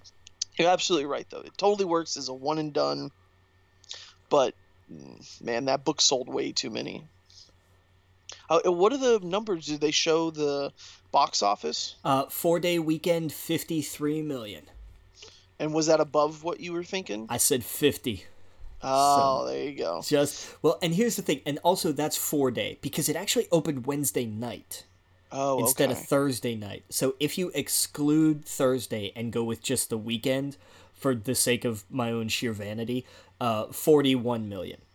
But Okay. if you add in Thursday, which was a weird, like, okay, sure, I guess to get a jump start on Easter weekend because Mhm. there's a calculus there. But I mean, it paid off for him Yeah. and it opened it opened monstrously overseas it made Oh. what 60 something overseas i think the the numbers overseas are massive it's All they had to show was Voltron in that trailer. yeah well and i mean here's the thing like in china in particular like because they lo- this this was a combination of video games and giant blockbuster american film like Right. that's that's a golden ticket over there and it's mm-hmm. going to be like they are thinking because they saw some of the returns from china and they're like this movie is going to be freaking huge mm. in china Yeah. Oh, I imagine. so it's it, it it'll do it'll do decent over here, but it's glo it, it it will probably do far more globally than it will domestically, and it's gonna make a it's gonna make a ton of money um, overseas. Like it, it already looks like it's gonna be a monster. Mm. So Yeah, the, I saw that um, uh, Spielberg uh, because obviously there was a ton of Spielberg stuff in there, yeah, and Ernest Cline and him decided to put some Zak Penn stuff in there because he was like, I don't want anything, any of my references. from uh, yeah. Well, there." you don't get what you want, Zach. right. So they they slipped in Last Action Hero three, nice, starring Schwarzenegger. nice. Yeah. and I didn't realize it, but they were going through the city from RoboCop. yeah, Yeah. so just it just there's just so many references and stuff and like I said it didn't get in the way of it. It's going to be something where we could go watch a million times and kind of pick it out and try and see what's in there. yeah, Um but it didn't like it didn't get in the way where it was like we're trying to do this so much that it's getting in the way of the story. It's just I think that if it, we're just seeing it now with the, what what was that virtual chat that that online Yeah. thing where you can just be any avatar so it's just it's fucking crazy. Um, that's what a virtual reality thing would be if you could get different avatars. You know, the more money you had, the better ones you had. Like that's what people would do. They would walk in as you know Ryu or you know uh, whatever, just anything you could think of, and it was just I don't know. It was great. It was fun. Yeah. It's this was such a it, I remember when Wreck It Ralph came out and we all thought how bizarre it was to see like Zangief and Yeah. and one of the ghosts from Pac-Man hmm coexisting. And now you look and you're like, "Oh, I'm driving I'm, you know, I'm I'm in a De- the main character's in a DeLorean driving past the Ninja Turtles and Battletoads and he's going to lob Chucky out. Like it's Right. it's- this it sounds like a fever dream, but it's done just ridiculously well. Oh yeah, yeah, absolutely. Yeah, it's just, you know, it's it's crazy. It's it's crazy how good it was, and the Shining stuff, man. Yeah, just the the way they recreated some of those scenes and those shots. And uh, the person I was with, she she never she never saw The Shining, so she didn't get like as nostalgic as everyone else did. I think, but she understood it. Yeah. Um, There you go. but I'm just like, there's gonna be blood that comes out of that elevator, and then it happens, you know, and I'm like, there's gonna be blood, there's gotta be blood, and yeah, and just and you see the picture on the wall, and oh man, it was just, it was so cool, Yeah. it was so awesome, uh, and there's a million things that I just I didn't get, you know, like I, I the some of the weapons that he had, apparently all of those weapons are from franchises, Sure. and I didn't know I didn't know any of them. No, I it it would I I'm sure even if like I paused on every one of them Mhm. and and looked at it, I'm sure I probably wouldn't know most of them oh yeah. just cuz Yeah. there's just cuz there's so many. yeah yeah it was it was awesome um yeah i don't know i don't know what else we can say about it besides you should be seeing this movie. You should definitely go see this movie. It's so good. It's an event film. It's a it, Mhm. it is a Spielberg blockbuster film. It is. Oh, yeah. It's the first good one of these that we've had in a very long time. Oh yeah, absolutely. Do you think if do you think he would do a sequel if they did it? Probably give it to someone else, right? Uh I don't know. I don't I don't know. Um I could see J.J. Abrams tackling the next one. I see I'd worry about that though. Really? I just you To know me, it's the closest you're gonna get to J.J. that's or to, to Spielberg. that's it, it that's true um but there's i don't know just to go from spielberg to anybody else I, spielberg's got a magic to him Right. and i you know i'm not knocking jj he you know i mean his his his bona fides speak for themselves right. but i just i i would worry about the direction it would go because Right. there's i i worry about the idea of you know it's kind of like what i talked about with love simon the idea Mm-hmm. of of i mean ready player one is just a pure adventure movie hmm it is Oh, yeah. and Well, that's the other thing I wanted to ask you because it's not a video game movie. no it's an it's an it- adventure movie it's an adventure movie, Yeah, right? Absolutely. It's it's Yeah. an Indiana Jones kind of like here. It's it's an, it is. It's an adventure movie. Right. Um, Exactly. And I just I worry about if you give that to somebody like JJ. There's where does the cynicism come in? Like not not overtly, but just where's where's the the little bit of darkness that that we didn't need, and I I just I I worry about that. Okay. Yeah, I could see that. Yeah. I don't know. It, it's going to be interesting because they're definitely going to do another one. Um, I wonder if they'd do another sequel before they do another book. I don't think so. No, No. you don't think that Well, 'cause- Hollywood's going to go, "Hey, look how much money we're making. Let's let's get this going for another one." Where do you go from Because here? technically, you could do another book and it could be completely different. Sure, oh, because yeah. the books are different. Uh, Very true. But I mean, where, you I know, guarantee they're working on a script right now. I, I, I don't know because I mean, this thing ends with and they all lived happily ever after the end, basically. Well, yeah, but so did Jurassic Park.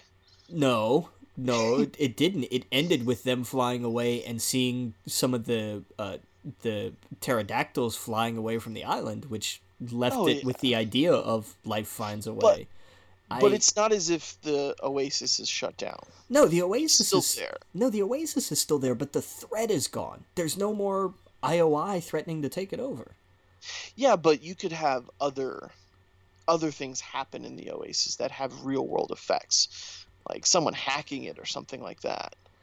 I yeah, but I I just I, I get what you're saying. I think that, that was the like the big. Yeah. I don't know. that's why I'm.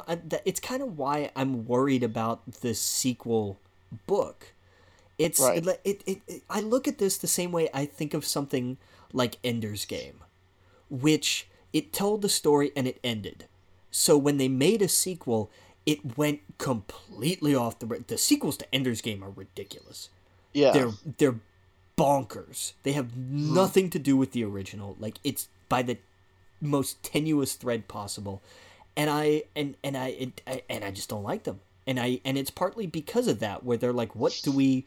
It's not really a sequel. It's it's it's just something they made to keep doing the thing that that they did so well the first time without any of the things that made it so good the first time. no, I, I get what you're saying. I just I, I I worry about that. Yeah, I'm gonna. just this is this is a world that I would rather visit a hundred times over Avatar. You know what I mean? Like there's just this there's so much that you could do with this yeah, because of how massive it is. It might not even have to be like a world ending book. You know what I mean? Like, it doesn't have to be this crazy light you know world altering thing. It could just be a story inside of it. I, I, don't would- know. I wouldn't mind some kind of little like TV series spin-off and every season is, you know, Tales from the Oasis. That I'm- would get expensive. I it, it with would. the CGI. I well, yes and no because I mean CGI has gotten to the point now where I mean some of that stuff looked like ridiculously real. You could almost get away with just using real people in prosthetics. The- yeah, this is some of the best CGI I've ever seen. I mm-hmm. might actually because I saw this at the Dolby, which was great. I might actually see this in 3D. Oh, dude, go! I, I saw it in 3D. I saw it. Oh, I saw it in our in our premium format in 3D. It's like being in IMAX 3D. Oh, it's so good. It is Yeah. so good in 3D. Oh my god. I think I- that's what I'm going to be doing this weekend. I'm going to just go check it out in IMAX 3D. I, I haven't seen a movie in 3D since I don't remember when. I honestly do not remember the last 3D movie I saw, but I thought I'm going to make it a point to see this one in 3D, Right. largely because most of the screenings we had were in 3D. Oh, Uh, okay. and that's part of it. Most of this movie is marketed heavily in 3D and exhibited heavily in 3D. right. Uh, what? Because like how we usually have a movie, we'll have a, but, you know take ta- you know take Black Panther. We'll have it in our big theater. We'll have it screening in a couple smaller theaters, by which I you know instead of a 500 seat theater, it's a 200 and some seat theater, and then we'll have one 3D screening in like an 80 something seat theater because they because they don't do much. It's reversed with Ready Player One. In the big theater and in the smaller theaters, it's 3D, and the the hundred seat theater is the 2D. Okay. That's that's how that's how it's exhibited. That's so much of this is in is is pushed in 3D. You know, that's the idea. Um, it's worth. yeah, I heard it it was good. it's definitely worth it. Uh, I got to I got to try out my little my little clip-ons, the little Sykes Nice. ones I got from Amazon, and they were fantastic. It was great. Nice. It helped. It it kind of made me not.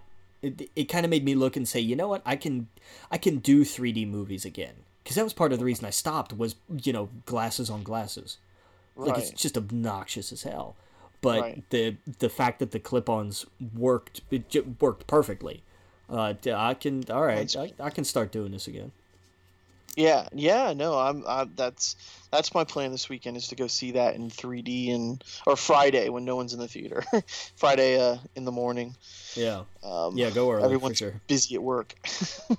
It's it's it's definitely worth it. 3D. It was awesome in 3D for sure. yeah, yeah. I imagine the scene at the end, especially with like with uh, with the Gundam and everything, and the, Oh, like I oh, imagine that all looks sick. I'll tell you what, it like it's st- when it starts and you're going world hopping and it's like and here's Minecraft World and all this Oh, stuff. yeah. That's a rush. Like it's it it grabs you from the start of like you're you're in for a treat. Oh yeah, oh yeah. It plays it's like it opens up with that Van Halen music, right? God, oh man, we had to do we have to do theater checks just to make sure everything starts on time and there are no issues. And I walked mm-hmm. in and like I'm seeing the little title, not the title cards, but the little information cards, and I'm hearing jump, and Right. and immediately I'm like, I okay, everything's working. I have to run out of here now because otherwise I'm not leaving. Right. yeah. Oh yeah, I can imagine. Oh, it's, oh man, and it was it's I I loved it, man. It was so good. It was so damn good. Oh yeah, absolutely. It's getting all it's it's that feeling of getting all your toys out as a kid and Yes. playing with them and having them all interact with each other and you know having the Ninja Turtles fight the Power Rangers. Like it's that feeling. And if you don't th- try and try not to be cynical about it, Yeah. you know you, you'll have a good time. absolutely go into go into this movie with with a kid's heart. Don't oh, yeah. don't try to be. I, I did not go into this as a grown up, and Right. that's why I enjoyed it so much. That's the point. You go into this movie as as a kid. Yeah. Like it's it, it, it really is the best way for it. And then just and just let yourself get caught up in it.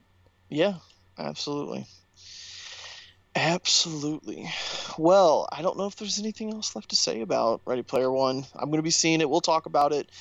Uh, probably not the next podcast, but the following one um, after I go see it again. Or uh, you're seeing it tomorrow, you said. So, Yeah. yeah. So definitely listen to the next episode. Um, we won't be any spoilers or whatnot, but man, yeah, I can't wait. I'm excited Yeah. to see this in 3D. and and I'm and I'm curious to see what else comes from this.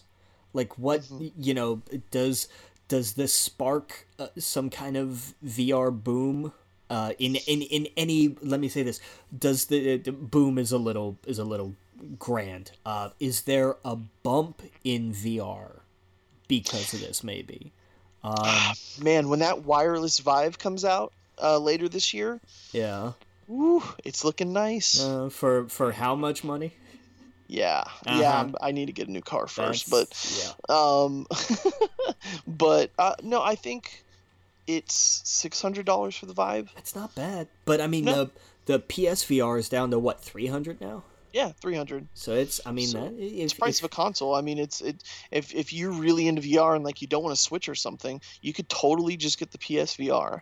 if if and, I had uh, if I had the room, I would I I would I would You don't need room for the PlayStation VR. man. You need dude. I have. Are you kidding me? Like You don't. li- You literally don't need room. It's it's not like the Vive where you actually need room space. PlayStation VR, you stay in front of the thing. You you don't go anywhere. You sit in front of the TV. yeah, but I mean, you need stuff. You need a clear line of sight between you and the TV. Well, I mean, no, not necessarily. Like, is is there like, is there like a stack of books in front of you in front of the TV? I don't get it. Like, as long as the TV's in front of you and the Okay. camera's pointed at you, Okay. You're fine. That's it. Right. There's a, a table and two stacks of uh, plastic containers Uh, in front of me. You can just take the stuff off the table and you're fine. The, uh, d- d- I, I, d- I'll send you a picture of this. Oh well, I mean, I you can okay. So uh, it's doable. It's not like I, I. That's why I want to make that very clear. That is, if you have a PlayStation, you don't need a lot of space. Sure, Right. you don't want something between you and the television, but no, if you're it, like, if this is in your living room and all you have to do is scoot a coffee table over, you're Yeah. fine. Like that. I, that see, I don't even think you need to scoot the coffee table. All it has to do is read your headset and your uh your uh your hands with the, with the two things in it. It doesn't read your body. thing. It doesn't read your lower torso. It just reads those three things. Oh, fair enough then. Yeah, so like it's it's it's not like the the Vive where you actually need the room because there's things that map out in front of it. It just has to read those three things, and if the camera can see them, you're good to go. Hmm. Yeah, you're you're moving around. It knows where you're at, and you can do it sitting down. The kind of funny guys have a, have a on the kind of funny games. They have a series where they do PlayStation VR, and they're literally just sitting right on their couch, right in front of the television, and it shows them that most of the stuff they're doing is sitting down. Yeah. Yeah, because it's it's it's it, it's the most accessible. Absolutely, go and get the game. Um, um, oh, what's it called? Oh man, battle tanks or something. Yeah, that was that's the one that that that I keep Yeah. hearing talked about. because it feels like a Universal Studio ride because you're moving and you're sitting in the tank and you're being, you know, it's picking you up and it's moving you across the field and it's dropping you off and and then you're stationary inside of the tank and everything else is happening around you and it's surreal. When you look to the right, you see a tank to the right. When you move your head to the left, you see a big whole bunch of stuff that way and you're moving the controller and you're moving the tank and it's fun. VR is something everyone I think should experience. Uh, it's hard to explain without actually putting the thing on and doing it. Right. And yeah. I think you're right. I think this is going to push it. This kind of stuff. VR's just been in kind of the the pop culture realm for for years now, since the '80s. Like how how are we going to get to that? And we're almost there, man. This year we will have a wireless uh, Vive helmet, and it will have the room scale stuff. Uh, and that's what most people I think are waiting for, to because to be able to just put it on and do what you need to do is you're you're you're you're you're scratching the surface of of Ready Player One. Yeah. No, there's so like there's nothing but but there's no ceiling on this. There's no you know, you're the the only limit is it, I uh, I I have to say it. The only limit is your imagination. Oh yeah, But there's, you know, especially once the technology keeps moving forward. I remember I remember the the dream of virtual reality back when when I was a kid.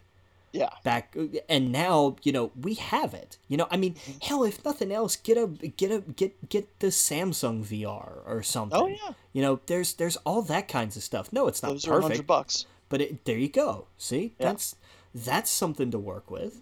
hmm Oh yeah, absolutely. Yeah, yeah. Because oh man, it's. I remember it, it. And if there's a local mall near you that has a Microsoft store, walk into it. Because I don't. I don't know if there's any PlayStation setups anymore where you can go try it out. But I know the Microsoft store still does the Vive headset if you wanted to try it. Nice. um, and that will give you an idea of of what it's like, a, a, a taste. Uh, I know at Best Buy, I still think you can do the Samsung ones to like put it on and look at it and stuff. Um, but yeah, it's it's definitely the future, and it's in a weird, scary way, but in also kind of a cool way. Like it's, it's gonna be awesome. Like like one of the one of the cool things about the headset is you can watch a movie with it on.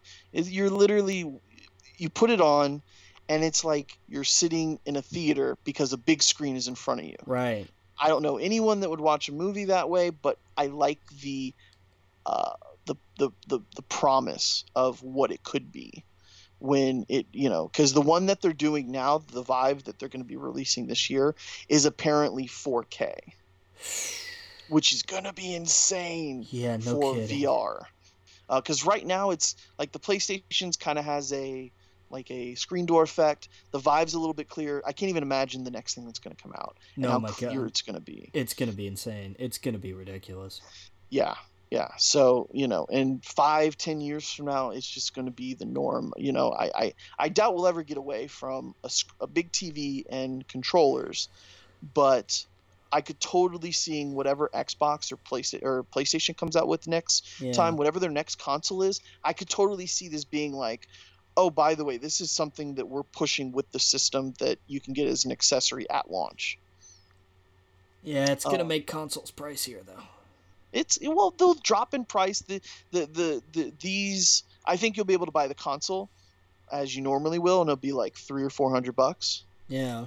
But then you could, if you want, get the one bundled with the VR.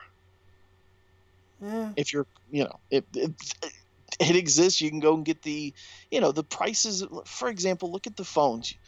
The phones now are a thousand dollars. Yeah. So like, people are there's a market there for it. Um, you know, you could be like, hey, if you just want the video, you just want the normal console experience, four hundred bucks. Here you go. Yeah. But hey, if you want the Xbox X, you can get this version.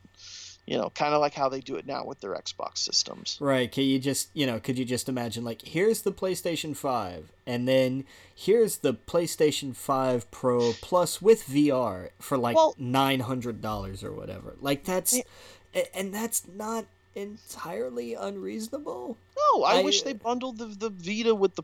I wish you could have a bundle with the PlayStation where you got the Vita and it knocked like, you know, seventy five bucks off the Vita, the price of it. Well, because You what's, know. how much does a Vita even cost anymore? I don't know. I, it was what two hundred or three hundred. It was When it- two, I think, but haven't they, like, did they even make Vita anymore?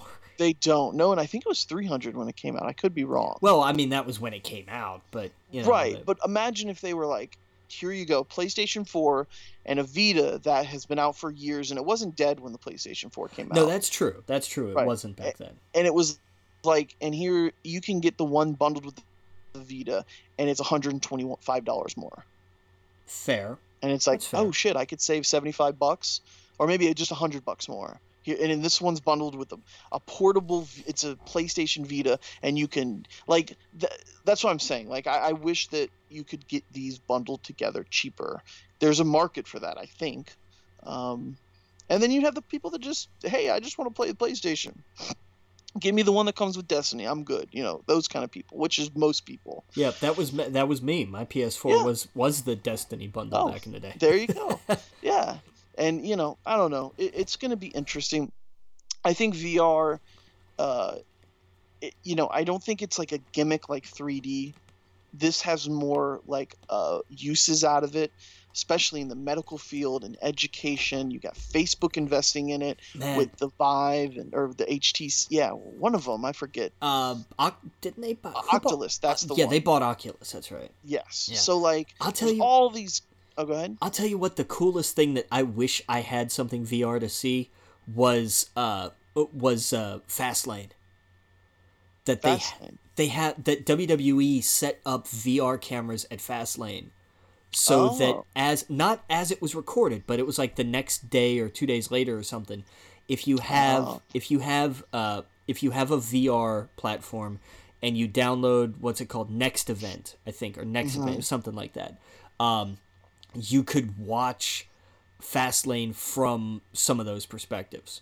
Mm. And I would look like that's and they do that with some sporting events where Okay. like it kind of puts you in a seat if you have a VR Be cool at a concert.